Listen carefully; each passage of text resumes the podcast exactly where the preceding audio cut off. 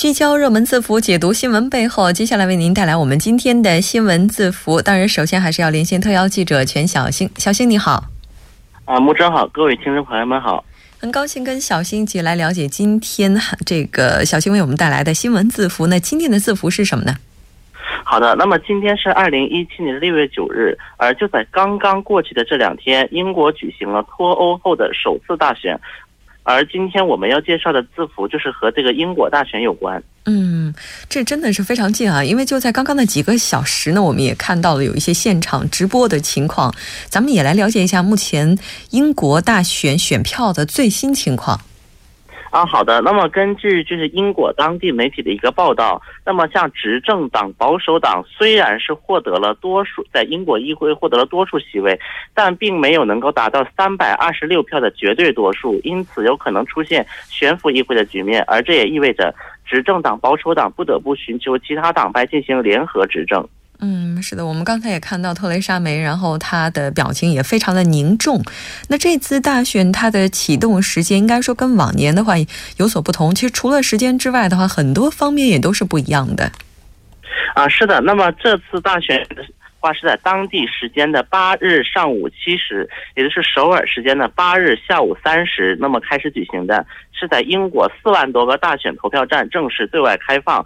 那么像今年，因为像前几天，包括我们也在那个新闻字符中有所提到，因为大选前英国的恐怖袭击频发，因此可以说这次大选的安保工作是格外严格。那么在不少投票站都可以看到全副武装的警察，而这次选举也是在英国三年里举行的第四次比较重要的。的投票，那么前三次分别是苏格兰独立公投、一五年大选和一六年的脱欧公投。那么此次大选呢，总共有四千六百九十万登记选民，而可以说这三年来也是第四次在英国举行一个比较重要的投票。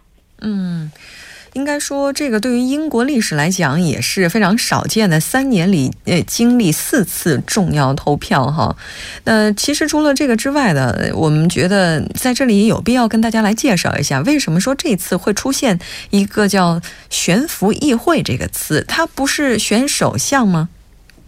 啊，是的。那么此次是共有三千三百名候选人，在角逐英国下议院的六百五十个席位。那么与韩国不同的是，英国大选并不是直接选首相，而是选举下议院的议员。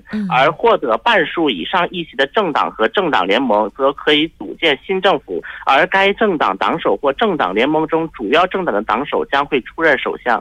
嗯，是的。那刚才呢也提到了，现在英国这个下议院的议员一共有六百五十个席位，也就是说，刚才您提到的占有绝大多数的话，这样才能够正式的执政。那目前在英国的话，应该说最有希望坐上宝座的只有两个人。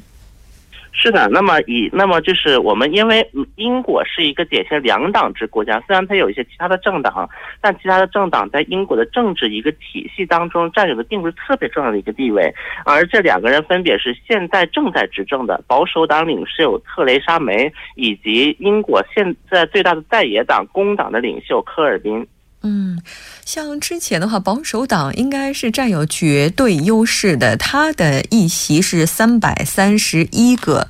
那也因为有这样的一个绝对优势，所以说他才能够执政，并且呢，也是像特蕾莎梅，她四月份宣布提前进入大选哈。